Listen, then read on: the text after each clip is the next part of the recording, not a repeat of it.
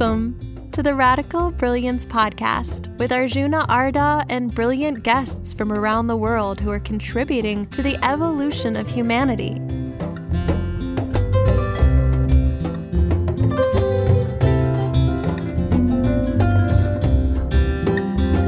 Today's guest is Daniel Schmachtenberger, who's going to talk to us about how to become an agent of evolution. So here's your host, Arjuna Ardagh.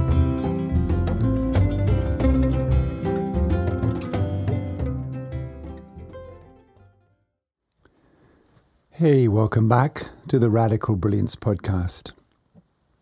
You know, when I was writing the book Radical Brilliance, I uh, I drew upon about 420 existing interviews that I had conducted over many, many years for different other books. And I did an additional about 30 interviews for Radical Brilliance. So by the time I was done, I'd done about 450 interviews. And people used to ask, okay, you've written this book, Radical Brilliance. It's about brilliance. So who is the most brilliant person you've ever interviewed? And you know, I never hesitated very much when people would ask me that question in that way my answer would always be, without a moment's hesitation, Daniel Schmachtenberger. And you're about to find out why. Sometimes it feels to me when I talk to Daniel about any topic, I've talked to him about the judicial system, about the financial system, I've talked to him about nootropics, about nutrition, about the way food's grown, I've talked to him about relationships, about monogamy, about everything. Um, I've spent a lot of time with him. I, I stay frequently at his house and we talk for hours. Almost any topic I can think of to talk with Daniel about, it's like it's like you're transporting 30 or 50 years into the future and speaking with someone with that more evolved perspective. It's like speaking to a time traveler. And it really goes across the board it's and he actually will even talk about that. He will talk about what he calls lateral thinking, which means the capacity to take insights from one discipline and apply them to another. And I particularly love the conversation we had today because it is about how the the potentially imminent crisis we face, not only ecologically but financially and in many other sectors as well, is actually all determinant on upgrading our thinking, upgrading our understanding. And many people have pieces of that puzzle, but there are very few people I know who have an inclusive, integral view of that evolution needed in the way that Daniel does. So I hope you'll really enjoy this conversation with Daniel. It's quite dense. He's a highly intelligent, multi dimensional thinking person. I found in many of the conversations I've had with him before, I need to go back and listen to the recording several times to fully grok what he was talking about. So this is a podcast you might like to uh, to just press the rewind wind a few times and listen to certain parts over and over again to to really get the full implication of what he's talking about. I hope you'll enjoy this. Please come back. Please stick around at the end, and I'll have some suggestions for you for how to take this particular conversation and turn it into practices that we can use to deepen our radical brilliance in our own day to day lives. Enjoy.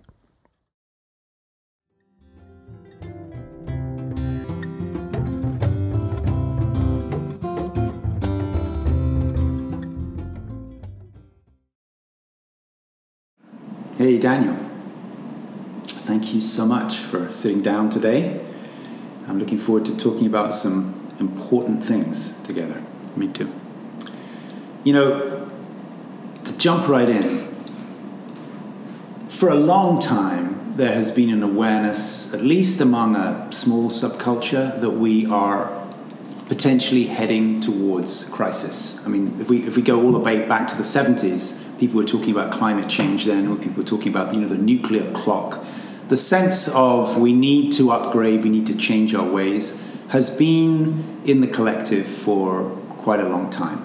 However, I've noticed, and I, am interested to know if you're aware of this too, that in the in the news, in in, in, in casual conversation at conferences, this is becoming much more now of a, of a mainstream collective conversation. Hey, we have little time left to dramatically change our ways and upgrade the software that we're running together uh, in being human.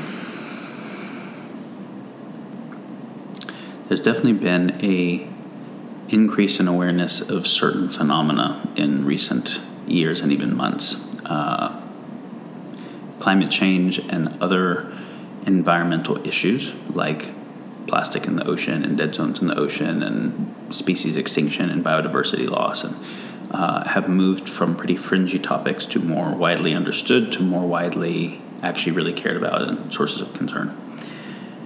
And add to that uh, significant geopolitical shifts where in recent years large scale war became a more eminent topic than it had been in a long time, where climate change induced refugee crises at impending huge future scales because you look at how much got destabilized from Syria, and that that was largely uh, kicked off through climate change, through droughts that led oh, to really? the subsistence farmers not being okay. able to farm, moving to the uh-huh. city, leading to resource shortages, mm-hmm. leading to war, leading to refugees. And that got Brexit. That was very involved in the Trump election, people's views towards refugees here, you know, et cetera.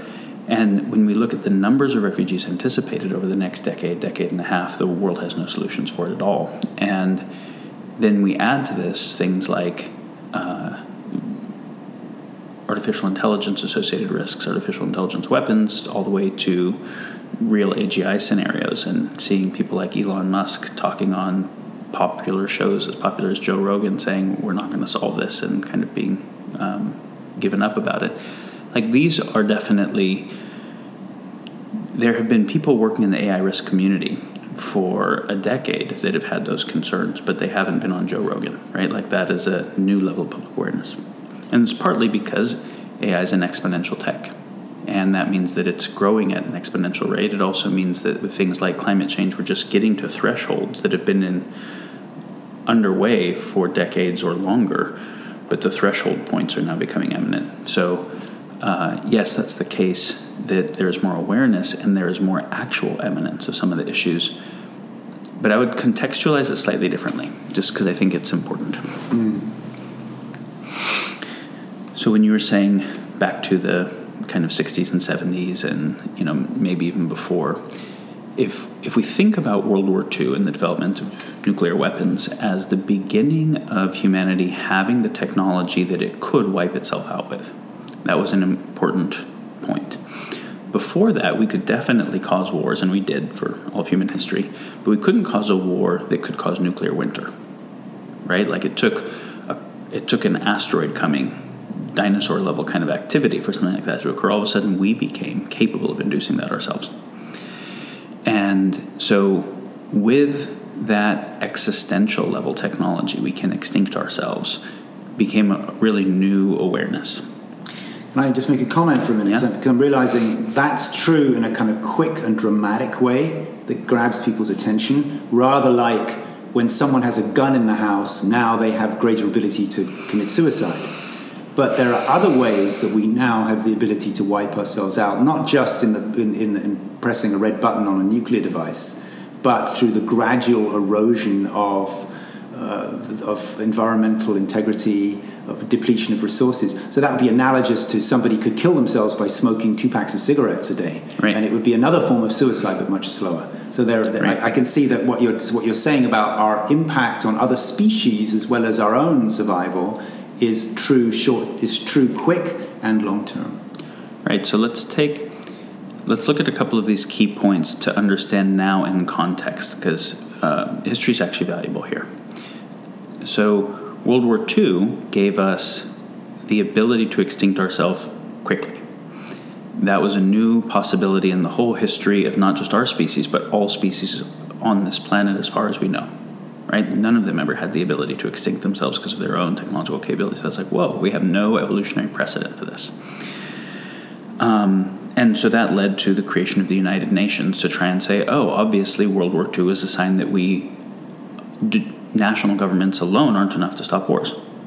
And yet the wars we have now are so catastrophic in their possibility. What do we do? And you know, the goal there largely was how do we prevent World War III and how do we do nuclear deproliferation? And we I won't get into this now, maybe we will later, but we obviously have not succeeded at nuclear deproliferation. There's a lot more countries with nukes now, and nukes aren't even the most interesting weapon anymore.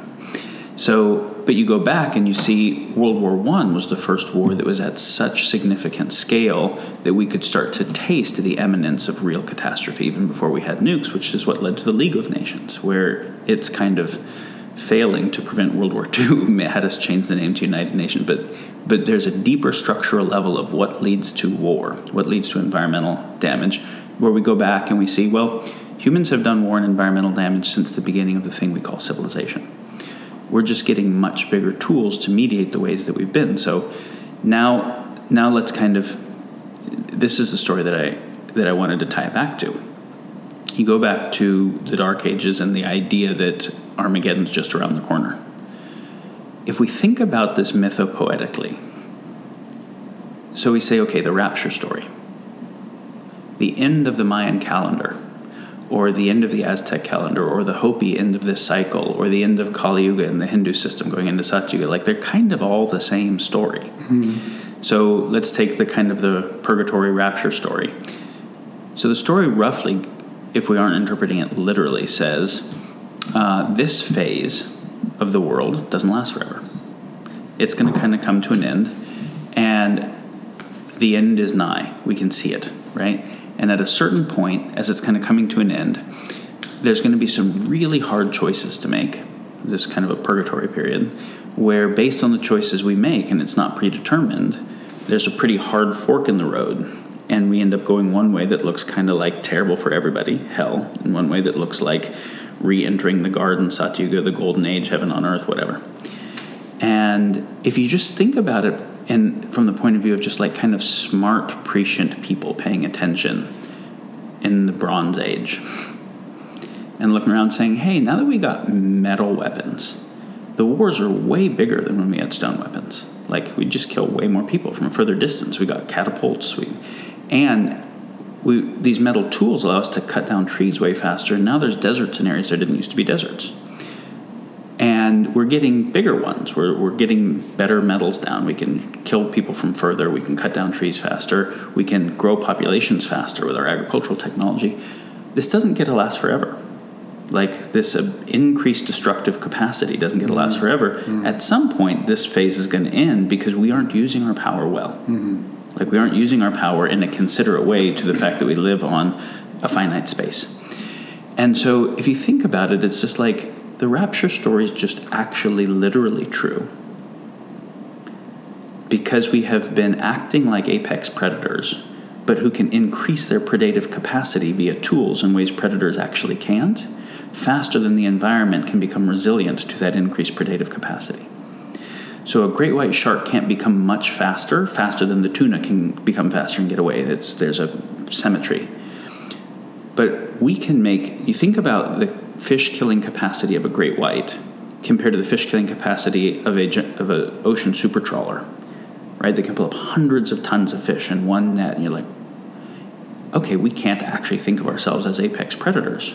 Like we can't do that thing anymore because we've broken the power symmetry through tech so completely. And so when you actually look back, you say, okay, the end, the end is nigh. We need to change the boat, right? We need to turn, turn the ship around. Well, Rome didn't turn the ship around and it fell. And the Aztec Empire and the Inca Empire and the Egyptian Empire and the Sumerian Empire all have something in common is that they were world ruling, world leading empires and they all collapsed. There's a, a book that started this exploration kind of popularly called the uh, collapse of complex societies by Tainter. Mm. And the, just the first valuable insight about all previous civilizations is that none of them exist anymore. So basically, what I'm going to say is that it's not like we need to change the humanity in terms of what's causing climate change or what's causing potential larger scale wars with AI weapons, or that we need to that it's a modern society issue that there is something that has led, and we could get into this if this is where we decide to go. There's something that has led to the ways we build civilizations not being sustainable for as long as we've been building civilizations. And the difference now is just that we have a global scale civilization mm. and that we're in the verticalizing part of the tech that extends the capacity of human choices. It's great. So you've, you've just referred to historical precedent on a local scale about how societies have collapsed, right? Rome being a you know, great example. And, and you gave a number of other parallels, which doesn't bode very well for what we're doing globally. Do we have any precedent for societies that came close to collapse and actually did successfully turn it around? Yes and no. Hmm. There are examples where, like the Mayans, the Mayan collapse didn't mean there were no Mayans left. There are still Mayans, right? There are still people who practice Mayan influenced ideas, but they went from being a like major city constructing civilization to being small numbers of people back in the woods. So they didn't lose everything, but they lost most of it. So, do we call that a success? We call it limiting the total extent of catastrophe. Mm-hmm. And if we uh, want to look at like Greece, Greece got taken over by Rome but at least Grecian ideals influenced the Roman Empire, which didn't spread them, so it didn't totally die. But do we have examples where any of those civilizations changed something intrinsic to themselves that then led to enduring sustainability? No. Well, let me run a couple of examples by you. Can I do that? Sure. Um, one, I think one big turning point within our predominant civilization would be the Renaissance. Now, if you read uh, what people were, were, were, talking about and writing about soon after the invention of the printing press, actually. Um, the, the, whole conversation was about what happens when ships fall off the edge of the fall off the edge of the of the disc, you know. So there was a whole conversation about that, but also because there was the belief that the that the, all the planets were going around the Earth, it it it suggested a chaotic, out of control deity who just had ADD, right? And then, so, the, so actually things were not looking so good in medieval Europe. Uh, th- there was a lot of despair, a lot of, a lot of doomsday theory going on then. And it was actually, well, Copernicus, of course, and, and, and, and, and associated things, as well as ex- the, the success of exploration, which brought on the Renaissance. So that was a positive uplift for a civilization which I mean, it's hard to say if it, if it, exactly averted catastrophe, but it certainly changed the conversation from predominantly negative to positive. And another one, let me just throw you away, and then I'll, I'll get your comment, is was um, post-industrial revolution in England, but before the popularization of the motor car, uh, London had this massive problem with horses. They had, I think there were 50,000 horse drawn cabs. I don't remember exactly the details, but basically they did a calculation. The Times of London, no less, in, in 1884 did this calculation. They said, based on current trends, the entire city was going to be buried under nine feet of horse shit uh, by the turn of the century. But of course, that didn't happen because of the, you know, because it took a bit longer and then because of the popularization of the Model T Ford. Yeah. So, so we do see where things were looking really grim and there was an intervention. And if we had paid more attention at the time, we could probably have seen that intervention, you know, because it takes, it has in the past taken about 30 years for something to go from an invention to mass assimilation. So, what can we see on the horizon for us today that, that could be majorly game changing and game solving? These are actually important examples to explore a little bit if we look at the periods that at least standard narrative of history tells us are where uh, some positive upturns happened, if we look at the Greek Enlightenment, or if we look at the Renaissance or the Enlightenment that followed it, or you know, etc., Industrial Revolution itself, um, wherever we see these uh, meaningful increases in in or changes in direction, they correspond to meaningful increases in capacity that arose from new insights. Mm-hmm. So as you were mentioning, coming out of the Dark Ages was Copernicus, Kepler, Galileo, you know, coming into Newton, having a new way of understanding reality that was demonstrably more effective. You could use Newton's calculus to have your cannonball hit the spot better than pendulum dowsing, right? Better than just praying could. So those who kind of bought the idea just did better. They did better in agriculture. They did better in war. They so the idea spread because it was effective. Mm-hmm. But that it was a very small number of people who developed fundamentally new insights about the nature of reality. Much in the same way that it was like von Neumann and Turing and a few people that figured out computation that affects all of our lives, or a few people that figured out quantum mechanics that made that possible. Totally. So there were upticks in understanding that was usually a few people going very deep to say the current way we understand reality is inadequate right? The Dark Ages were such a clear example. Mm. We can't actually solve the problems at the level of consciousness we have right now. Like, we actually need deeper insights. Mm. So then, as we get deeper ontology, we get deeper insight about the nature of reality, we get new capacities. Yeah. So I would say, in general, that has been a process. That whenever there's been a, a, deep doubling down on understanding the nature of reality better, that has led to new insights, new capacities emerge. Mm. But at the same time, what I would say is that each of those places where then some very positive thing happened. A little ways down the road, some really negative thing came from that new thing that yeah. was bigger in scale True. and faster and urgent. Yeah, yeah. The motor car is such a great example. It's yeah. like horseshit covering London would have been a bummer for London, but it wouldn't have possibly been catastrophic for the ability of the biosphere to support humans writ large. Yes. And yet cars then were exactly that. Yeah, yeah, yeah. And so like everybody likes that we have cars and it doesn't take 30 years to get across the country. And yet the political destabilization and wars over oil, mm-hmm. and um, and just all of the kind of war political dynamics that are associated, and climate change and ocean acidification and all that are very related to having cars. Mm.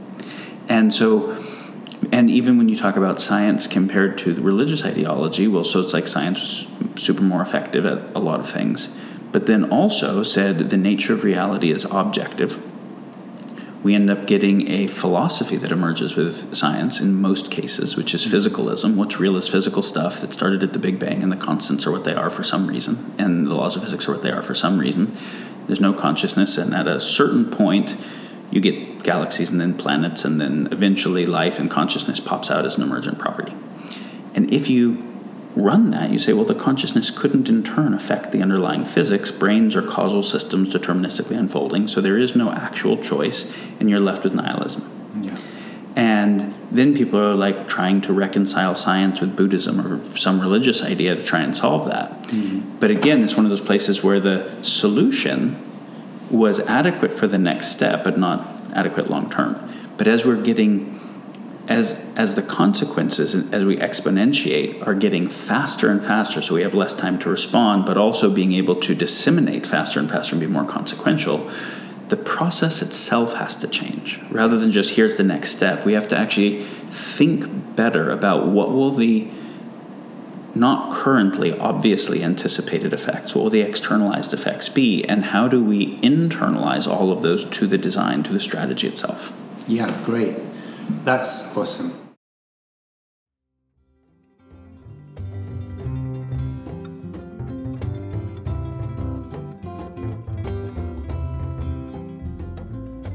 If you're enjoying this podcast with Arjuna Ardagh and his radically brilliant guest, you might also enjoy our eight week online group coaching program.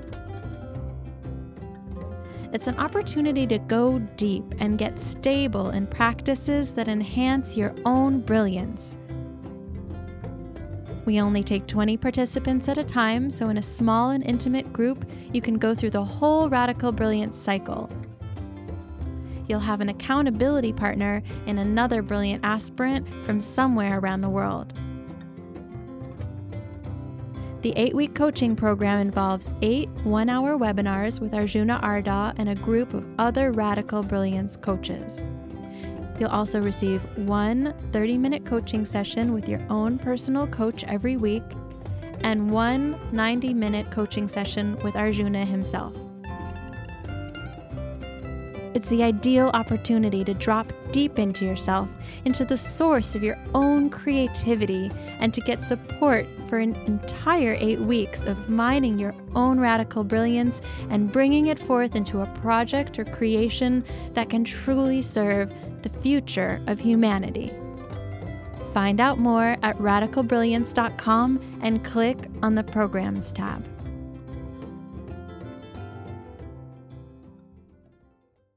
What I'm thinking we might do with that is go from now from collective to individual, okay? Because what you're describing of, of finding radically different ways to not only to not only arrive at conclusions, but the, the very mechanism of that computation is going to be different. So that's probably not going to happen universally all at the same time as a we. It's going to happen in certain individuals experimenting and reporting back, which may lead then to, to, a, you know, the, to, to, a gradual shift. In the same way, you know, Copernicus didn't have to go door to door Right. to every household in medieval Europe to, uh, for, for Galileo to prove his theories and for us to be headlong into the Renaissance. It took a tiny percentage of people. So let's go individual for a moment. What if, let's imagine that somebody listening to this really felt all I want to do with my life is contribute in the absolutely best possible way. I want, I'm going to dedicate my life to an upgrade and to the best possible upgrade. What other, what, what's the kind of shift that needs to happen on an individual level for someone to become a catalyst of evolution? Beautiful. Um, if you'll indulge me, I would like to say one kind of broad thing first and then dive into it. Hmm. Because specifically, you, when you said an individual becoming a catalyst of evolution, that's actually very different than our idea in biology of what evolution is. And so the idea itself warrants speaking to. When we think about what evolution is, there are mutations, and then some of those mutations lead to dynamics that are adaptive in that environment in the moment, and so those ones are selected for. Mm-hmm. And two types of selection: the that animal survives, and it gets to mate. If it survives and doesn't mate, it doesn't get selected for. If it doesn't survive, obviously it won't get to mate. So there's mutation and selection, and the things that kind of work make it through. But if some animal works well, but it works so well that it kills all of the prey or it debases its environment so completely, then it ends up killing itself too, because it has to be part of a self sustainable environment. So in evolution, what ends up making it through are whole self stabilizing ecologies, because anything else doesn't make it through long term, they'll make it through only short term. So evolution, the way we traditionally think about evolution, is that it's a creative process. It's a process by which new stuff comes into existence. You had giraffes, and we didn't have giraffes before. When we had, you know, whatever, right? Because some mutation of the longer neck was useful, and we kept doubling down on it. So it's a creative process, but we don't consider it conscious that somebody is saying we would like some long-necked giraffes. It was just like the mutation happened, and then it was adaptive, and then it got doubled down on, right? It's happening everywhere at once. You have kind of mutation occurring everywhere at once. And massive parallel processing and almost everything fails. Most species don't make it through, most mutations don't get selected for at all, but the few things that do make it through long term are intercompatible with everything else in a way that gives you profoundly complex self stabilizing wholes. Right, right. Okay? So we can think of biology and the ecology that way. That's one creative process. But then there, and this is key to understand our crisis and all the crises we've had. There's a second creative process, which is tool making hmm. or technology or design mm-hmm. that started with Homo habilis, probably, and then got doubled down on in Homo sapien. And that is a fundamentally different creative process that we can't call evolution because the spear isn't coming about through random mutation. Somebody consciously understood a principle of sharpness in a different way than the chimp did, right? Yeah. The chimp will use a sharp rock to cut something, but it doesn't make a sharper rock. Right. And there's a really key difference is that the chimp will experience this rock in, in the eminent sense they're experiencing that it cuts. Yes. And they pick up this other rock and it cuts better, and they'll use the one that cuts better. And if you give it a knife, it'll even use that. But it won't make the knife because to make a better one, you have to understand this rock and this rock and this rock all have something in common, which is none of the rocks, which is this abstract principle of sharpness. Yes. What is sharpness? What makes sharpness? How could I make more of it? Yes. Oh, well, maybe it has to do with the angle and maybe the hardness of the thing. And so that process of abstraction hmm. is unique to humans as we understand it. Again, starting give or take Homo habilis, standard narrative of, of human history. And so Humans then, or Homo sapiens? I mean, all, all, all, as far as we understand, it's common to all of the previous kinds of Homo before Homo sapiens. like I'm saying, Homo habilis is the first tool maker Okay. that was designing new tools Fill me in as we best kind of Was that- understand that it. Prior to us? Two and a half prior- million years ago, give or Oh, take. way prior to Yeah. us. Okay, yeah. And but that was the beginning of us starting to fundamentally be different than the whole rest of the animal kingdom. Got it. Okay. And the thing I'm trying to bring about here is that's not evolution anymore. Yes. So those tools are being created consciously, Yes. whereas the mutations that are creating a slightly different animal are being created unconsciously. I don't know if you are aware of this, but um, Barbara Marx Hubbard in, in, at one point coined the term conscious evolution Yes. to describe exactly what you're saying. It's a, it's a, it's evolution through it's evolution through a kind of conscious design, which she talks about as co-creating with Yeah. the source of everything. So you, so now human beings are kind of a, a marriage of an animal evolutionary, unconscious evolutionary process and a kind of divinely inspired uh, ability to create something that wasn't there before. Okay, I, yes, and I think it's one of the most important kind of ideas that uh, we can think about, and Barbara has really like advanced that so much. And I just want to add some specificity to it. Yeah. So, us making tools is not conscious evolution. It is a second creative process, which is design or tool making, but to just kind of go through the difference. So, evolution, like we said, is unconscious, it's very slow, it's massively parallel process. There you get mutations everywhere, and which ones make it through and then which ones make it through long term is what, what ends up making it through, right? Tool making is actually not decentralized, it's centralized inside of a single brain that can understand something to be able to make it, right? Or inside of a single tribe that can communicate to each other to be able to make a complex tool. Hmm. But there's actually consciousness involved rather than unconsciousness. There's centralization rather than just total decentralization. So it's more of a serial than a parallel process. And it's not trying to make wholes, it's making parts. So we have kind of evolution creating un- unconsciously creating radically complex wholes, and then tool making creating conscious parts much faster. Mm-hmm. The key thing is that the relationship between these two is is fundamentally unstable and self terminates.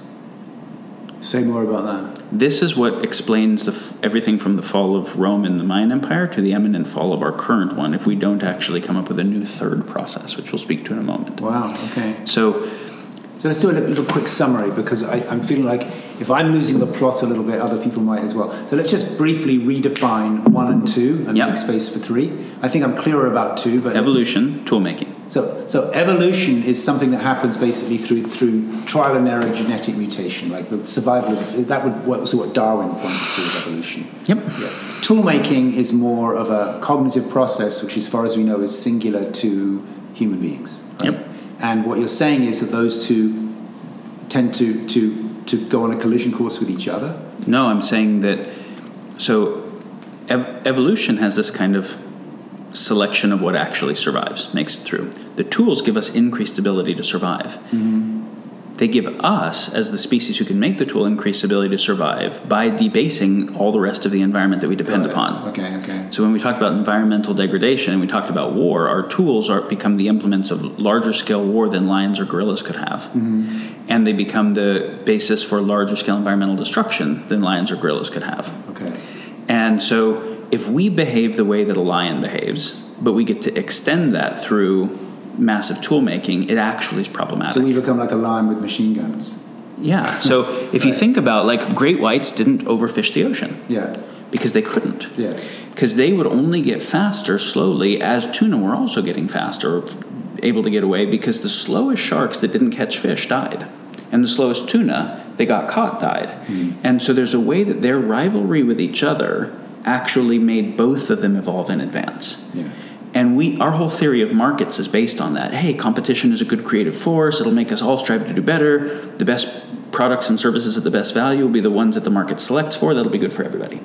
But we're not acknowledging that the way that tools extend the power capacity and break the symmetry, right? There's a symmetry of speed between the tuna and the shark, where the tuna gets away a lot of times and the sharks die, right? Sharks catch the tuna sometimes, same as the lion and the gazelle or the fox and the rabbit, right? There's a symmetry of power where if the predator could become a hundred times faster in a hurry, they would do better for one generation and then they would extinct themselves because they would eat all of They'd extend themselves and the prey. well they would extinct the prey which would then extinct themselves Exactly, yeah. so it's only because there is a symmetry of their power with Yeah. each other that they don't extinct themselves our ability to make tools allowed us to become 100 times better predators and with exponential tools a billion times better predators and so where that same evolutionary kind of competitive imperative doesn't end up creating sustainable wholes, it ends up creating a being that is debasing the substrate that it depends upon. There you go. Yeah. So let's let's zoom in a little bit before we get into back into this question of you know how can how can an individual best position themselves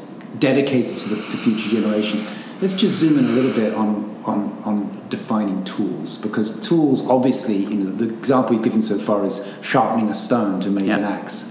But today, I mean, software is a tool. Yeah. Right. A, a, an understanding in a book, I suppose, could be a tool. The results of abstraction, Right. applied abstraction. That's also a tool then. Right. All tools are applied abstractions. Right. Right. Right. So, again, how we said earlier that it was always an, a new understanding about the nature of reality that gave us a new capacity that is what shifted, right? A new understanding of the nature of what sharpness is that allowed us to make sharper things. Humans with spears mm-hmm. were so different than humans without spears. Humans without spears, lions just take out. Mm-hmm. Groups of humans with spears can kill every animal on the planet. So automatically we become this apex predator because our claws aren't that big, but we can make really big claws. Exactly, Right? yeah. So our capacity to understand something allowed us to then apply that understanding in t- technology, right? In tool making. So spear is a technology, and so is software. Yeah.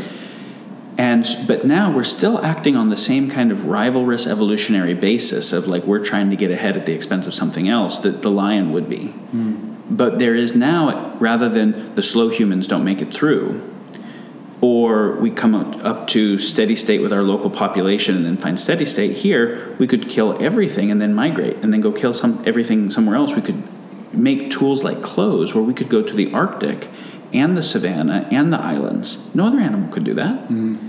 So we could go everywhere, become the apex predator everywhere, debase the environment everywhere, build new tools to succeed at that. When other humans are competing with us too much, build the tools to kill the other humans. Let me ask you a question because we're sitting here in your very nice, spacious dining room, uh, reflecting upon this. So we're not having a conversation together about how can we build even more powerful tools to get more for you and me. We're having a conversation about the, the potentially perilous impact of our tool building abilities, which adds, adds another layer to, Yeah. the, to the whole dynamic. So now, so what, what, maybe that, I don't know if we're heading in the direction of number three, but what impact does this insight have on our tool building ability? For us to make it through a particular. So, the crises that we've had historically were induced by our own behavior. Some people had to be using abstraction to reflect on that, to either an outside group that was seeing how to prey on that weakness and be able to win in a war, or the inside group saying, How do we solve this? So that's what our abstraction can do, right? So this does bring us to the number three. If roughly we say evolution is kind of this unconscious evolution of wholes, though, because mm-hmm. again, parts don't make it through long term, only short term. Yeah. And then tool making gives us conscious creation of parts. The third thing that we have to get is the conscious creation of wholes, There you go. Yeah. the conscious creation of whole self-stabilizing ecology. So Yes. th- this is the thing is that individual species don't make it through an evolution very long if they ruin the environment that they depend upon. Yeah. So the only species that make it through are the species that are part of a self-stabilizing ecology. When we think about social Darwinism, like applying Darwinian theory to the theory of markets, the idea of a market is an evolutionary idea, right? We use competition and the best the survival of the fittest, the best things make it through. But we're not understanding that our way that we think of social Darwinism is wrong in two really critical ways. Short term, a highly successful animal will make it through, or a highly successful species. But long term, if it is so successful that it damages the environment that it depends upon, it won't make it through. So the only thing that makes it through long term is whole self stabilizing ecologies. We're not paying attention to that in the way we create markets, mm-hmm. in the way we try and make a business get ahead or, mm-hmm. or a country get ahead. Mm-hmm. We can do it at the expense of the world that we depend upon. Mm-hmm. Okay, so that's that is slowly suiciding ourselves, as you mentioned. It's the, the cigarette rather than the gun, but it's mm-hmm. still, if I debase that which I depend upon, I'm, I am self terminating. The second thing we didn't get is that in, in getting social Darwinism wrong is that the animals can't increase their capacity to do their competitive thing quickly, and we can. And as a result, there's a certain kind of stability in evolution where the rivalry of the lion and the gazelle leads to both of them getting faster, but very slowly. Very slowly. The best gazelles that made it through and the best lions that made it through. But if one of them got 100 times faster quickly, right? If, if gazelles got 100 times faster, all the lions would starve to death in a generation, and then the gazelles would eat themselves to extinction. If the lion got 100 times faster, it would eat all the gazelles and then it would die. Mm. So, our ability to have tools extend our predatory capacity, but we're still acting like predators, mm-hmm. is suiciding. Uh, yes, yes, yes. And so, we need not just, okay, how do we maximally get ahead, our company, our country, our own personal balance sheet? But when we can affect the whole as profoundly as we can, we can extinct species. We can create new species. We can ruin ecosystems. We can create new ecosystems. That's not the power of a predator. That's the power of nature itself, right? The power. There's nothing in nature that has the power that we have, other than all of nature. Mm-hmm. So we can't think like an apex predator. Because again, think about a great white, and then think about an ocean trawler, and you're like, what the? Mm-hmm. Think about a lion as the apex predator, and then think about a nuclear bomb. Mm-hmm. So when we have that much power yeah. To affect the entire systems, we have to actually become stewards of the entire systems. Now we're starting to talk about conscious evolution by design. Not design, which is just making parts consciously, and not evolution, which is creation of self stabilizing wholes unconsciously, but the creation of self stabilizing wholes consciously. And this is what you were saying how do we become the agents for evolution? Yes. It's actually the idea of being an agent for evolution is not evolution. It's not the mathematics of it. It is a new third thing. Yes, exactly. And it's an ecology that has to be the base ecology, but also our technological built world ecology. How do we make a technological built world in harmony with a natural world that is self stabilizing? That in nature, there is no such thing as trash, and there is no such thing as unrenewable resource. All the new stuff comes from old stuff, all the old stuff's recycled. How do we make a built world that is actually stable, that is metastable, yeah. self evolving? That that's the thing that actually I would say nobody ever figured out. The earlier species that didn't, I mean, the earlier versions of humans that didn't have as big a tools as we had now seem more sustainable just because they couldn't destroy stuff as quickly. Mm-hmm. Mm-hmm. But that's the core thing that we actually need to figure out now. Yeah, yeah, yeah.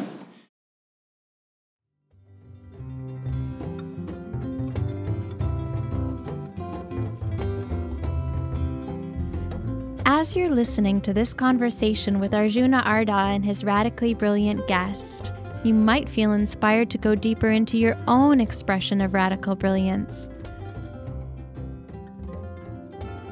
Come join us for a one week Radical Brilliance Laboratory held in a beautiful rural location in the Sierra Nevada mountains of California.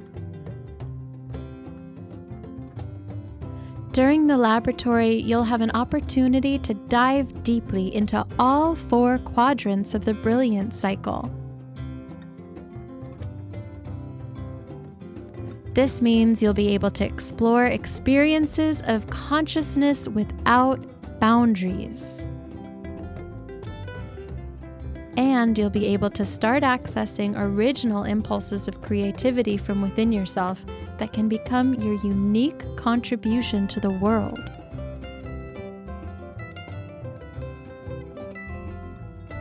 You can get in touch with your own learning and integrate mistakes that will allow you to mature and grow. you'll have the chance to deeply mine your own resources as well as connect with other brilliant people in a small, intimate context for a week. You can check out the Radical Brilliance Laboratories at radicalbrilliance.com under the Events tab.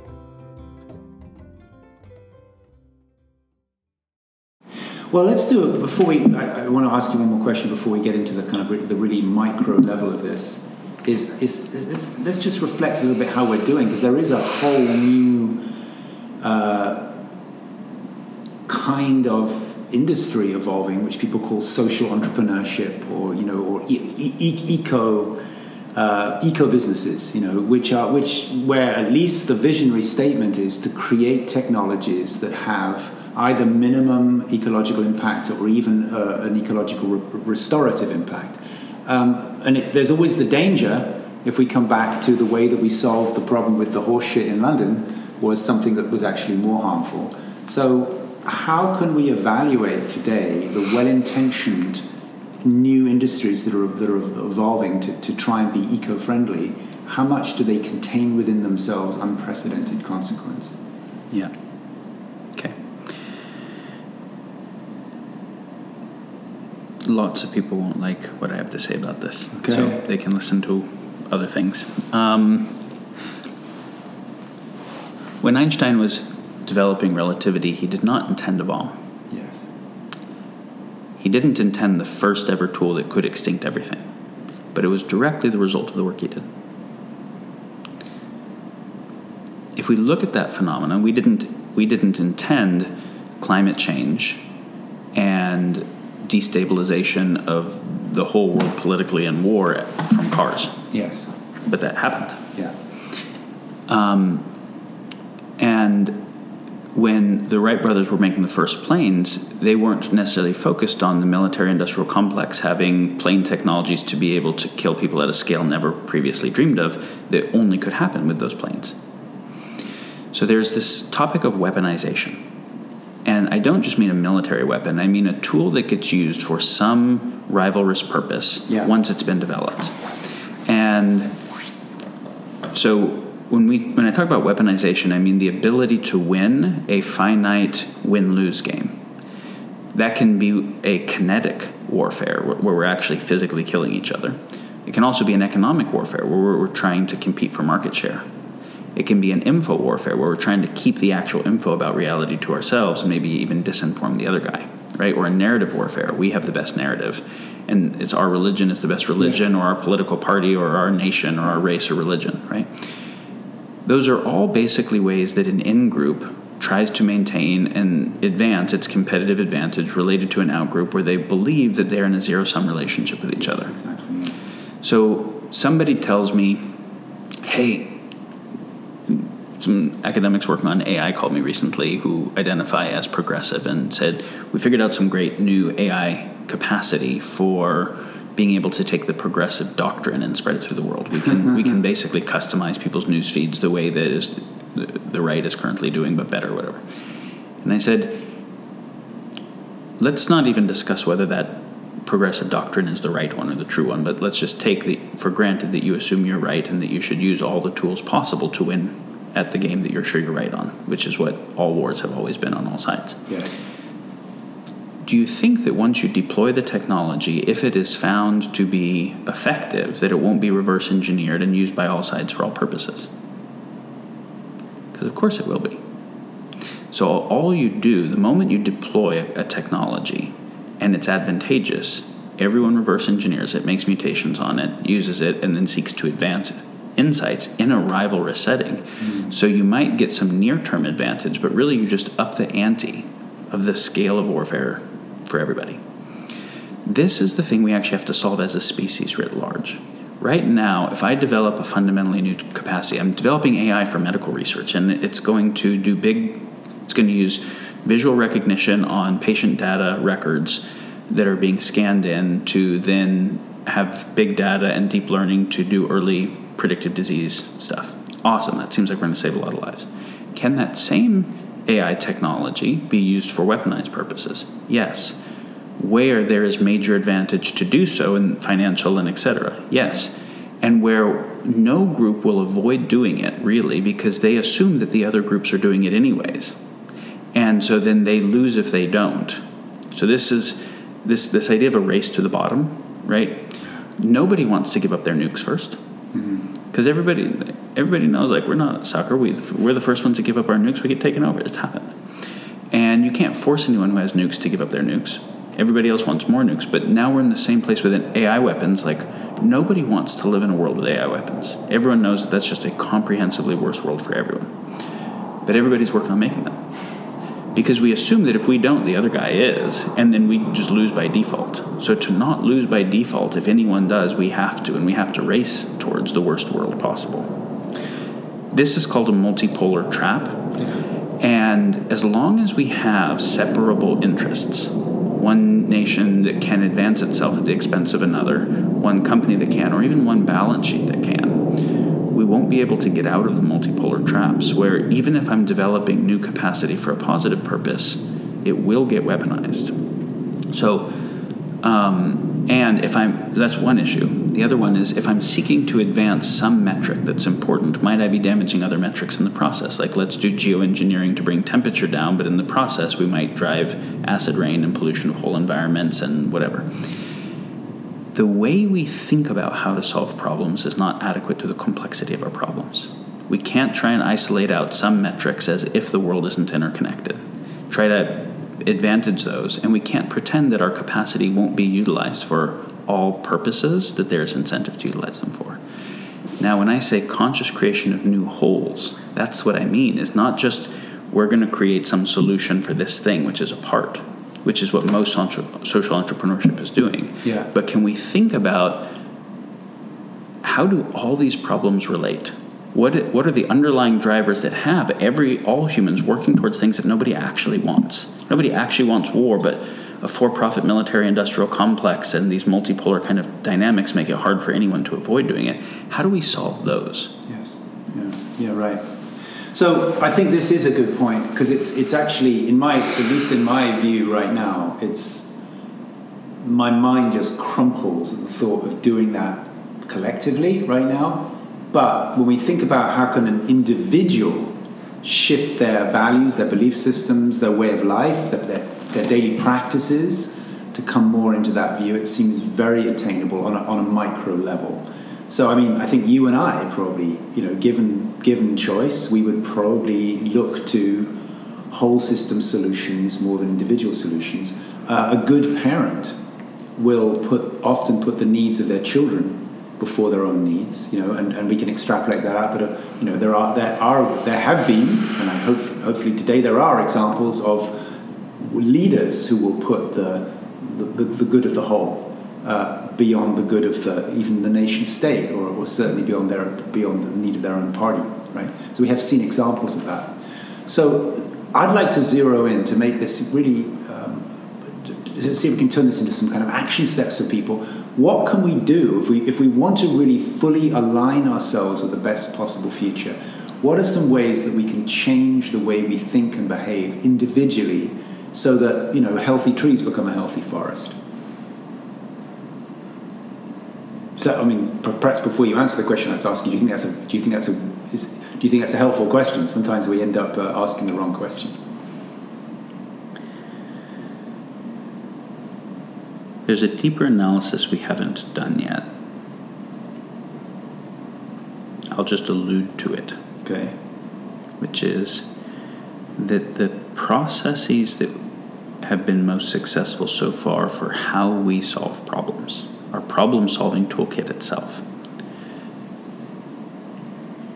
I propose are inadequate to solve the types of problems we have now. Okay. So, democracy is an example, hmm. capitalism is an example, and science is an example. These are like our favorite, best things yet, right? As meta processes for how we do stuff. Mm-hmm.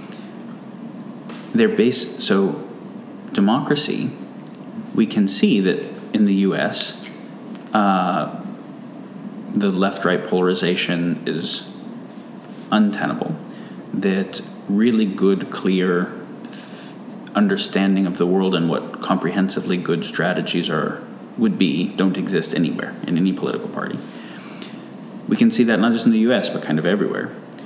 But but then as we just kind of look at the math of it, if we look at the just fundamental structure, we say, okay, democracy is a way that when there's too many people for everyone to be part of one conversation, rather than just have a few people rule everything, right? Some kind of dictatorship, a meritocracy. How do we at least make sure that, what, um, since everybody can't agree, can we at least get that most people agree? That's kind of the idea.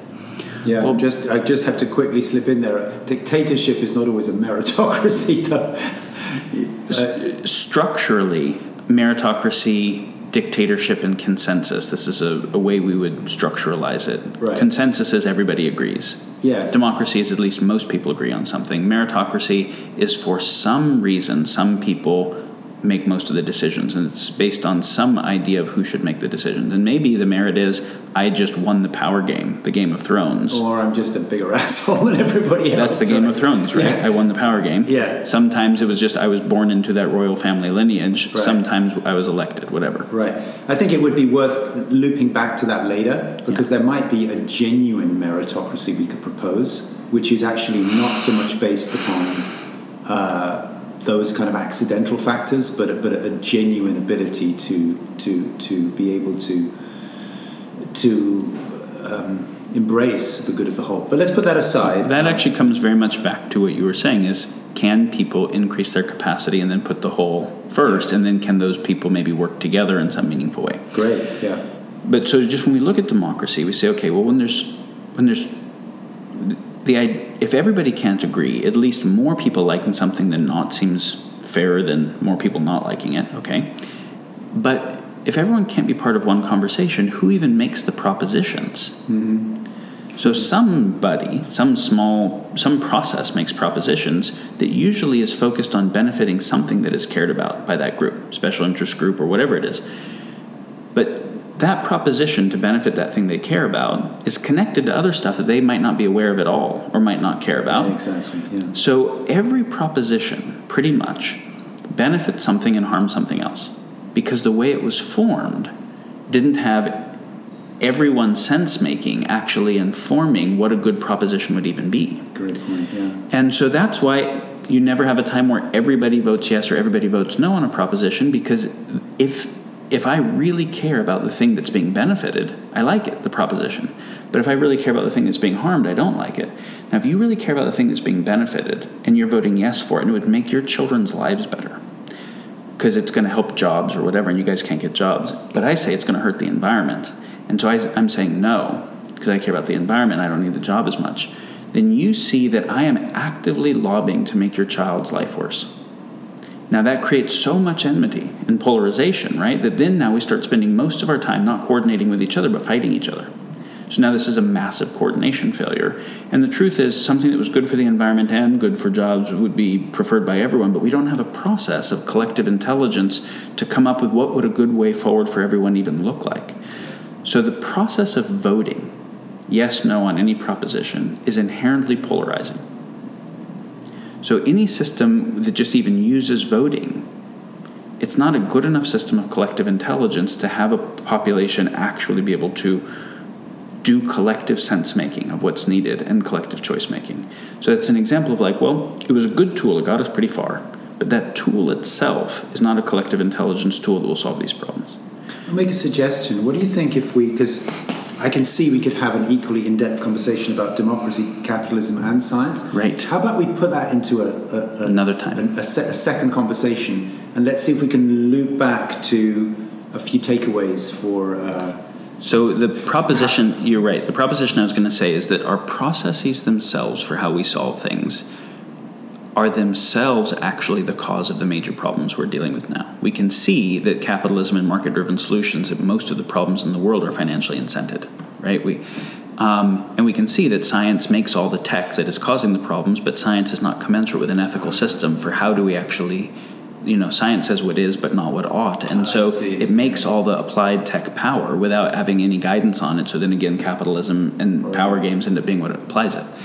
So then we say, okay, if I try and just make a new business within capitalism, or a new tech within science, or a new um, uh, proposition, or a new representative within democracy, those are not deep enough solutions for the nature of the issues we have. And that's us thinking within a certain axiomatic framework of what has got us here. But what has got us here has got us the successes, but also all of the systemic failures. Yes. So, what I'm saying is that we actually need a new problem solving toolkit that is deeper than capitalism, the philosophy of science, and democracy. And that, so if I default to an action bias, what can I do? And I'm assuming that I do it within those frameworks that we've done stuff before. I would propose we don't actually solve the problems we need to solve. At best, we will solve one problem while making another problem worse. Great. So I, what I'm, I'm actually hearing kind of a, an answer to both these questions because I'm because I'm thinking about how can an individual best position themselves to make the greatest contribution. Yes. And you're you're saying to make any kind of contribution within the existing system is going to be you know at, at worst disastrous and, and, and, and at best irrelevant. So what, what I'm hearing in this is that what individuals actually need to cultivate more than anything is what I sometimes call like disruptive thinking, right? Which is this, this, this central mantra of who says, who says it has to be this way. Well, one, one of my other guests, I don't know if you've met them yet, but there's a, there, are, there are twins, uh, Miki and Radha Agrawal. Do you know them? Oh, well, that's a treat coming your way soon most incredible. Uh, Miki is married to uh, Andrew Horn, who's Sam Horn's son. Uh, they just have this innate ability to question status quo, not in an aggressive way, mm-hmm. but, but in a like, wait a minute, who said it has to be like that? How about we do it like this instead? Uh, but at a very fundamental level. Right. Um, simple example is um, uh, Radha. She she loves she loves dance. She loves party. Right. So when we think of, you know, if I tell you, I'll just give you a quick example of this about disruptive thinking because it's because I'm, I'm thinking it's a great way for us to explore. So uh, if you think about, you know, she loves to be with a large group of people, you know, with loud music and, and everybody's dancing and sweaty, you know. And, and if I ask you about, if I was to ask you, you know, your assumptions, if a bunch of people get together, you know, what time of day is it usually? middle of the night, right? And then what are they consuming? It's probably alcohol, cocaine, you know, we could keep going. So she was disruptive. She thought, well, there are things I really like about this, but there are things that are regrettable because, you know, bouncers and everything. So what does she do? She created this thing called Daybreaker, which is basically mm-hmm. raves at six o'clock in the morning, right? Mm-hmm. So everybody gets up, gets up after a good night's sleep, mm-hmm. goes off to some factory somewhere, you know, some abandoned factory, has a rave where there's going to be good quality coffee, green smoothies, you know, instead of bouncers, there are huggers, you know. so this is disruptive, you know, it's disrupting what we think is necessary for something to happen. And what I'm hearing you say is that for an individual, rather than rather than learning to compete really effectively within the existing system, is to really think disruptively about the systems themselves. Uh, yes, thinking outside of the frameworks of what has already been accepted, we could call disruption. In as deep a way as possible, is what I'm hearing. In, in as deep a way as possible. And, but obviously, I can disrupt stuff in lots of ways that don't forward. Yes. And so, just, just forgive me. Disruption is one of those terms that it's kind of like when you when there's a pop song you really like, but then it's played so many times that you kind of stop liking it. Mm-hmm. Disruption is one of those terms that has been made so sadly weak because yeah. Silicon Valley caught on to it, and then basically any company that is going to be able to get a lot of market share is disruptive, even if it's the same fundamental the same fundamental concept of how to win at a win lose game. And even if it's a kind of narcissistic disruption, just disruption for disruption's sake. Yeah, or it's disrupting how an industry does things, but for the meta purpose of why industries exist at all, which is for somebody to get ahead in a win lose fashion. Yes. So and, um, I'm thinking about applying disruption to the very fundamentals yes. of decision making process, of economics, and of the way that we gather information. Yes. So now let's think about that and say we said we can't just depend on evolution because it is too slow in its changes and that we're affecting things at too big a scale through now technology creation. That technology creation and evolution together give us kind of this rivalrous basis from evolution, but multiplied by radical power asymmetry if we don't start thinking about the conscious creation of what are actual sustainable wholes and take responsibility for the whole, not parts within it, mm. and then then we fail. Um, if all of my organs separate, like all the parts that seem well designed, are not interesting. It is actually only the way that it all comes together. And if I think about all the ways to arrange the molecules in a cell, there's trillions of ways of arranging those molecules that all fail. There are very few that actually make a cell that respirates, even though none of the molecules respirate. Yeah, yeah. And so it's how all the parts come together into a whole that is the synergy that is more than some of its parts. That's the whole thing. It's a brilliant analogy, actually, because I mean, you, you couldn't imagine if the stomach and the liver competed greedily for blood, We, um, we would the- just would dissolve into die. goo. Yeah, exactly. Yeah. Right. And so when you think about, well, in the body, how does it work? It's not we divvy up the resources equally between all cells or all organs. It's also not that they compete with each other and hoard. It's a much more complex process of what what is most needed right now, factoring everything, and a distribution of the resources to everything, factoring the whole. Mm-hmm. It's, it's a different process, right? And the so there is a difference between the lungs and the heart, but they are inseparable. So you can't factor their difference in a separable way. So what I want to see people. So you ask, what is a way that people can start right now thinking about this? Yeah. if people started to say, well, what if I was responsible? Like, if I, what if I was responsible for the whole? For all of it. Yeah. Yeah. How would I even start to think about how to approach Beautiful. that? How would I start to design that? Yeah. Because there's a way where I can think about my people Yeah. and how to defend my people that just leads me to continuing warfare, Mm. knowing that the other side will then also continue warfare and we get big enough warfare that kills everyone. Mm-hmm. I can think about how to solve temperature because I don't want the ice caps to melt by reflecting 20% of the sunlight that then has okay, well, what happens all that stuff I put in the atmosphere to reflect the sunlight when it comes down into the water? And when it, you know, we, I can think about partial problems, not in relationship to the whole, where all I do is actually move the problem somewhere else and oftentimes make it worse. Yes. That doesn't work anymore. So what I'm saying is partial problems are not solvable anymore. The the whole is too complexly interconnected. The whole's always been interconnected, but our level of globalized technology and the total impact of technology makes the eminence of the interconnection such that we have to. This is the core thing. We are too powerful in our effect on the whole to not be taking active responsibility for how that power affects the whole. So if I'm going to be making a choice that affects stuff, I need to be contemplating everything that's affected and internalizing all of those effects to the design. Yeah. I call that omni consideration. How do I consider? How do I both care about and think about the cause and effect of everything affected? I love how you that distinction between care about and think about because It has to be both. those are actually two different things, right? Because th- thinking about is where we can, where, where, it's necessary to be able to think, but it's intrinsically limited by what we, by knowledge and by, um, by the restraints of, of, of, of logic. But then the care about actually has a more of a, has more of a, yeah, I, I guess we'd use a cliche word like more heart, you know, but but more more more compassion, more more of a, an intelligence that's not not not that's not that's not limited by rationality.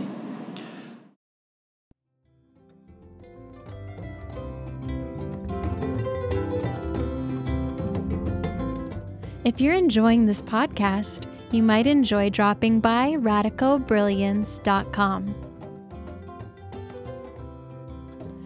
We've got an ebook for you which explains the radical brilliance cycle, the way the cycle gets blocked, and the practices that best open up the cycle again. We also have five days of gifts and insights for you, delivered every day by email and video, which go much more deeply into the phases of the cycle, the ways that the cycle can become a kind of diagnosis of blocked brilliance, and a way to accurately find the right practice for each person.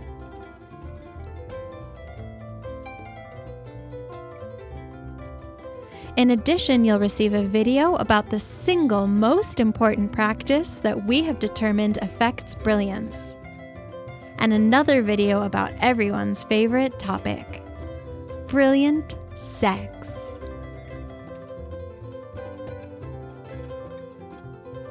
It's all totally free, prepared for you as our guest. Please come to radicalbrilliance.com. Register on the homepage and you'll receive the ebook right away. Then you'll be guided through the five days of videos to take you deeper into your own radical brilliance.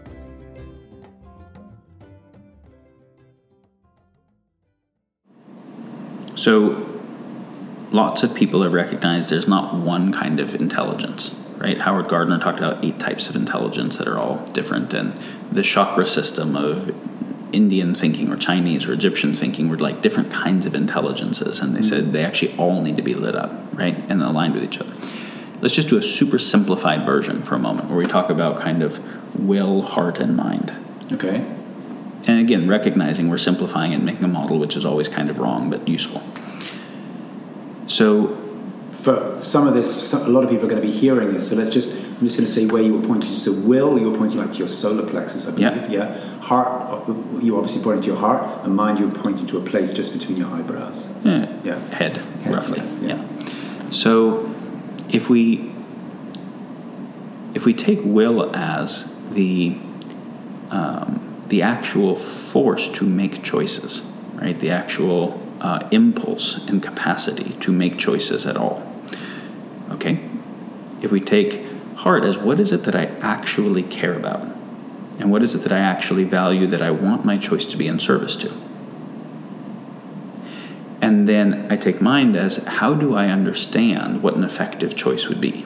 How do I understand cause and effect to be able to do design or strategy or tactics, right? we see that they all play in together. So we can talk about choice making resulting from the way we do sense making what's actually happening and what would happen if I did X, and values generation. What do we care about? What are we trying to affect?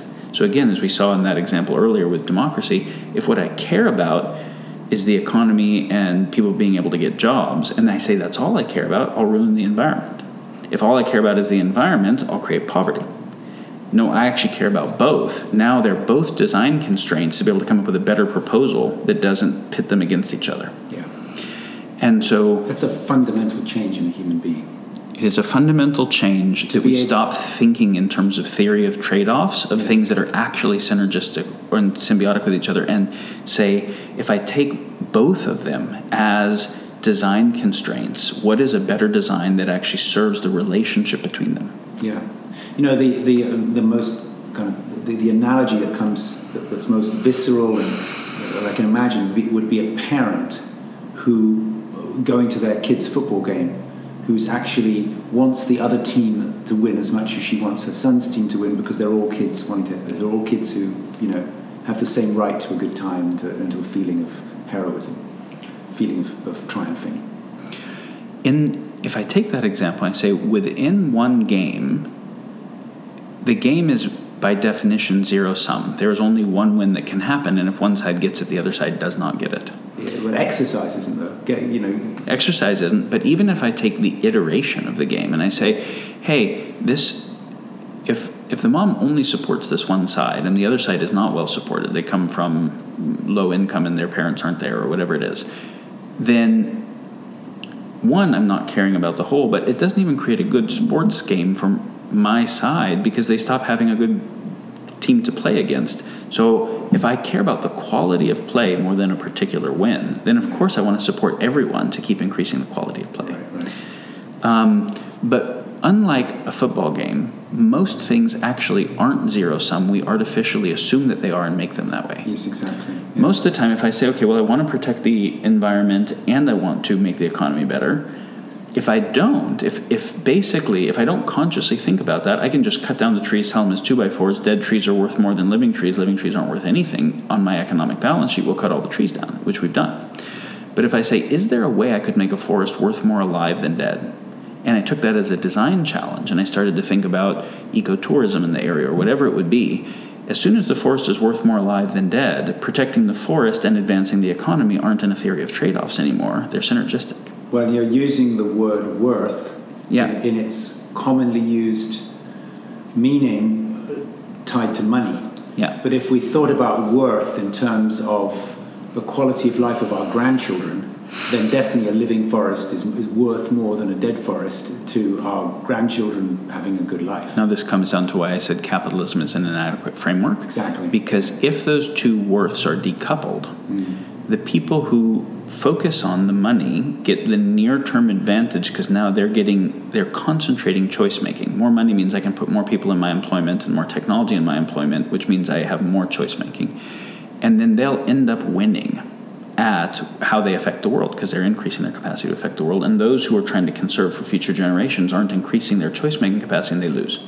So Tibet loses to China, Greece loses to Rome, the matriarchal nice tribes lose to the warring tribes. We can't keep doing that thing, right? Exactly. And so if I could have a place where the near term advantage and the long term well being are decoupled, then we're just screwed.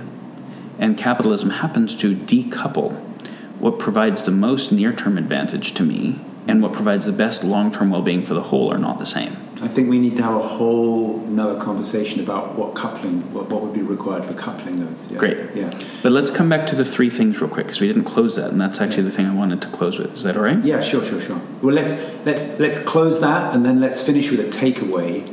Particularly, I'd like to think of a takeaway for a younger person. Yeah. Uh, for like you know, what's actually just like a daily practice you could adopt, or some commitment you could make to to inject whole systems thinking into your into your day. This will relate. Okay, great.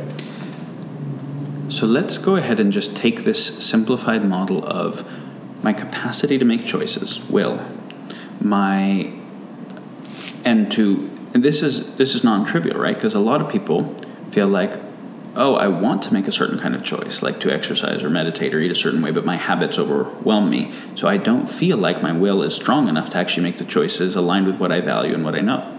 And so the development of will is the ability to have your own choice be a deeper influence in your life than the choice of everybody else or habits or past conditioning. So that's the development of will, right? That I my choice is actually more coupled internally to what I care about and what I understand, rather than to a bunch of other stuff, mm-hmm. habits and defaults and whatever. Mm-hmm. So the development of will, one thing, right? Mm-hmm. The development of what do I care about? I can care about my people and as a result support a war. Not realizing that the other people who care about their people will keep also trying to win at the war, and we just keep escalating war for everybody, right? I can care about my family getting ahead, not realizing that everyone caring about their family getting ahead within the current construct actually ruins the environment in a way that no families will get ahead. So, how do I expand the scope of what I care about to include more because it is all connected? Yeah. And then sense making. How do I actually understand the way that it's like, okay, well, if I want to try and solve these problems, what causes the problems? Why there's $70 trillion that trades hands every day that all represents human motive, but most of it is actually externalizing harm somewhere. How do we create a better system that doesn't incentivize the wrong things? How do I advance my understanding? How do I advance my understanding of how is climate change and war an expression of the same thing, win lose kinds of structures, or how, how does this metric and this metric relate? So now let's look at just any of those in isolation, if, or even couplings of them. If I take really effective mind, the capacity to do strategy well, and really effective will together without widely inclusive values, I get effective sociopaths. Yes. I get the military industrial complex. Uh, and I That get would be the coupling of will and intellect. Correct. But without compassion or caring or, or ha- heart, roughly, right? At least, and of course, this is a generalization because everybody has heart towards something, but it might be quite narrow, mm. right? So we're going to get our narrow agenda ahead, but with a tremendous amount of action and a tremendous amount of strategy. So that coupling is kind of actively ruining the world. If I take mind and heart together, I get like a smart, caring academic, but who can't actually do stuff because they don't have effective will and they're just kind of crippled by the scope of the problems. If I take will and heart together without mind, I get activists who are working their ass off, will, towards the goal of the whole, but without good strategies. And as a result, the military industrial complex and multinationals who have better strategies will just win every time. So we can see that, like, ineffective activists or um, overwhelmed, unpowerful, caring academics or kind of sociopathic effective. Like th- none of those couplings are okay. So if- it if- takes all of them. Yeah. If you take away any of those three legs of the stool, the stool's going to fall, fall over. Right. Yeah. And what ends up happening is the effective sociopathy wins in the short term and kills everything in the long term. Right. Right. And we rationalize the sociopathy. Hey, if I don't do this, somebody will. I'm I'm trying to do at least the one part I can do. I have to break some eggs to make the omelet because it's the only thing we can think to do. But when you look at like, okay, so Gandhi was a person who ended up defeating the world ruling empire and freeing 400 million slaves. Not to say he didn't have some failings, but you look at the will and the heart and the, the strategy together, they were all deeply invested in. Yeah. And everyone who made the most meaningful changes, there's a there's a way that those are coupled together. So if you think about in your own life, what are what are you developing? If every day or every month or week or whatever, you are in some ways developing your will so that the choices you make are more aligned with what you understand and what you care about. Mm-hmm. And there are ways of doing this. There's ways of like, okay, sure. I before I turn my phone on, I meditate. Meditation itself, even if it's just short, is how do I actually bring my thoughts and, and body under will more? I, when I consciously breathe, I'm bringing something that's normally unconscious into consciousness and having choice influence it more, right? Choice influence my thought. So, how do I keep advancing my will? And we could have a whole talk on that. How do I keep expanding, deepening what I care about and expanding it? So, I go to a factory farm and I see the condition that the animals are in, and I'm like, fuck. Is there a model of my life that feels like a success to me as long as these animals are in this condition? they can't get themselves out and it's not their fault they're here but i could do something to get them out on the outside. What, what do i need to do about this? And i go look at the trash in the ocean. I go look at so how do i extend my scope of care and deepen it so it is more in the forefront of my experience? And then mind is am i seeking to understand what's actually going on in the world better and what could be effective am i seeking to think more deeply about how could we solve these problems what would a world that worked for everyone even look like? Have I thought through this that well? How w- one of my like favorite practices my whole life was imagining what would life on an enlightened planet be like. Totally. Yeah. And it's not obvious Yeah. because you start to run and you say, well, they would vote. Well, would they vote? How would that not create polarization between them? Would they even do that? How would they craft a proposal in the first place? How would they, how would they listen to each other? How would they actually deal with emotions and with sexuality and with conflict and I've got an idea. Yeah. Let's do a whole conversation just about that. Just just fantasizing what would life be like on a planet where they didn't make any mistakes. I wouldn't even say didn't make any mistakes. I would say where people's will was developed and their heart and their mind were all developed, right? If we take that as kind of a definition of enlightenment, that they are all caring about the whole, they're thinking about the whole effectively, and they're acting aligned with their thinking and caring. Yeah. How would they do stuff? And if you really, th- like, we could do a whole podcast on that, but I guess the thing I'm encouraging is that everyone actually has that be central to their life Yes. And that they're really thinking about that Yeah. because they're like, well, am I even working to bring about a world that makes any sense? What would a world that make any sense even mean? I haven't even thought about what a world that would make any sense would look like well enough to have a sense Yeah. that that's actually the right thing. Yeah, one of one of the other uh, guests I have on this series is um, Martin Rutte, who, who actually developed this thing called the Heaven on Earth Project, and he that's all he does. He just gets people to imagine what is your idea of heaven on earth. But of Yeah. course, just imagining it war- warms the whole thing up, and so Yeah. then we start to compare our actions today with what we imagine. So I think that's a beautiful um, practice. And if people are, if you were just asking, we're talking about very like collective structural issues, like that tool design and evolution together create instability, and we need to create this new third process for how humans consciously take responsibility for the power that we have and create creating wholes. And you're like, well, what do individuals do? If every period of time, day, week, whatever you want to consider, your will is advancing, you're actually getting better at choosing a way that's aligned with what you care about and what you understand. What you care about is advancing. You're deepening your consideration of what do I care about and feeling it, right? So you watch the documentaries and you let them hurt.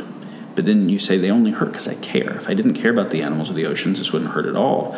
And then you take the hurt back to the care and be like, wow, I actually really fucking love the ecosystem. I really love people. I, I love those people who I've never met in poverty, where that's why when I see them hurting there, it, it hurts me, right? Mm-hmm. Actually, just love the essence of humanity. Let yourself deepen that. Mm-hmm. And be coupled to it where all the choices of your life have to be expressions of it. And let yourself keep deepening on the everyday, week, etc. basis how we understand the world.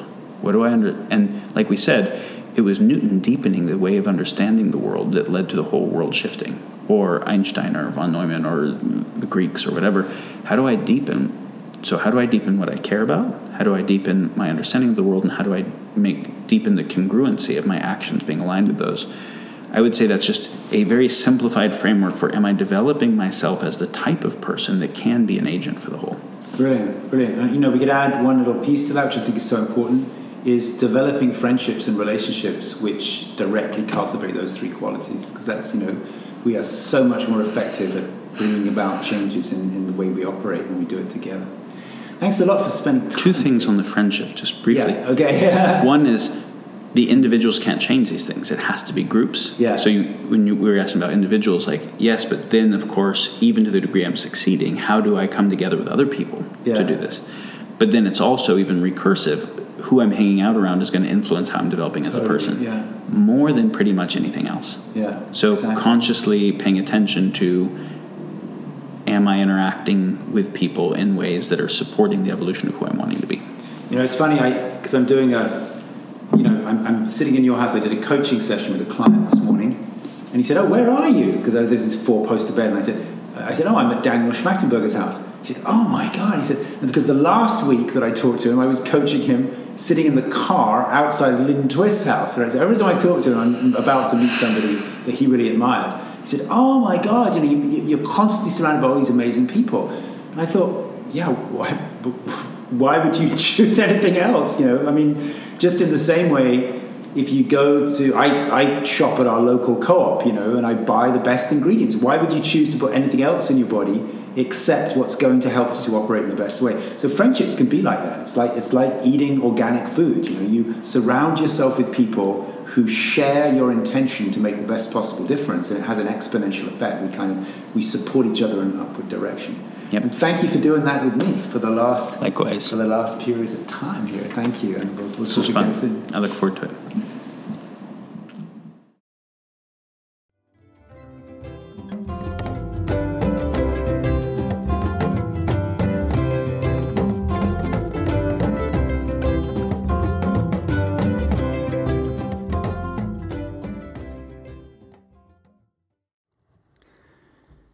Hey, well, that was Daniel Schmachtenberger. Always amazing. Gets you thinking in a deep way. You know, in Nevada City, where I live, on Friday nights, I go to an event called Fusion Dance. It's a great, it's a great uh, form of dance, f- merged together from different styles of dance from the streets rather than from the ballroom. So when I go along there, there's sometimes, you know, somewhere between 40 and 60 people. And I used to have this unspoken code in my mind that you can only dance with the same person once in the evening. So if you've danced with somebody, you've got to go ask somebody else to dance. But after a long time of going to fusion dance on Friday nights, I asked myself the question who says? Who says you can only dance with the same partner once? If you really enjoy dancing with somebody, you could dance with them over and over again in the same uh, same evening. And I've taken the same approach to this podcast. So you'll be hearing plenty more from Daniel, who says that I can only have him as a guest once. So um, he's one of my favorite people, one of the most intelligent, um, altruistic, compassionate people I know, using his powerful way of lateral thinking not for his own self advancement, but for all of us. It's, uh, it's really kind of bodhisattva thinking at its highest level. So we'll be hearing plenty more from Daniel in the weeks and months to come. Now, in our podcast today, as you heard, I was kind of pressing Daniel a little bit for uh, for a takeaway. How can we how can we take this understanding of what we need collectively to advance, to evolve, to to survive, and apply it individually. And he spoke about the cultivation of understanding, mind, of caring, heart, and of will, of action. And then he asked a question. We, we, we just brushed over it quite quickly, but he asked this question What would a society look like?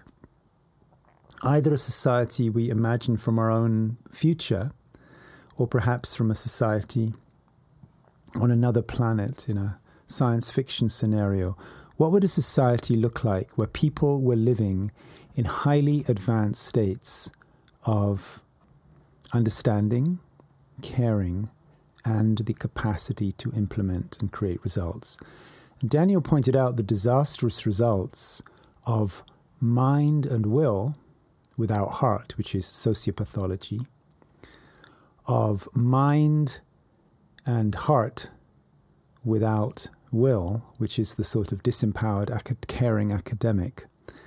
And he also spoke about implementing and heart without understanding, which he called a kind of um, uh, activism which doesn't uh, include the whole or which becomes fragmented from other other activism. So, what would a human being look like, and what would society look like with the full development and the full integration of those three of mind, the capacity to understand things in a, in a whole systems way, of heart, the capacity to care deeply about things that don't only affect you personally, and will, the capacity to create results in a physical way. So I'm going to ask you to contemplate that as our takeaway from today. You could do it maybe right now in your journal. Is uh, imagine a society. Imagine a society in our own future or on another planet where people collectively have developed the capacity to have all three of these operating at a peak level together. You can share the fruits of your contemplation on radicalbrilliance.com. Go to the podcast tab, you'll find this podcast there where you can comment. Or you could go to facebook.com forward slash radical brilliance. Scroll down, you'll find this podcast. You can comment there as well. I'm always, we are always very interested to hear what you have to say. Till next time, we've got a whole bunch of amazing guests lined up, all of whom, in their own way, have dedicated their lives to a sense of contribution. Everybody I invite onto this podcast has found a way, a kind of a modest, unostentatious bodhisattva vow, a way to make their lives a contribution to the sustainability and the quality of life of people not even yet born. See you next time.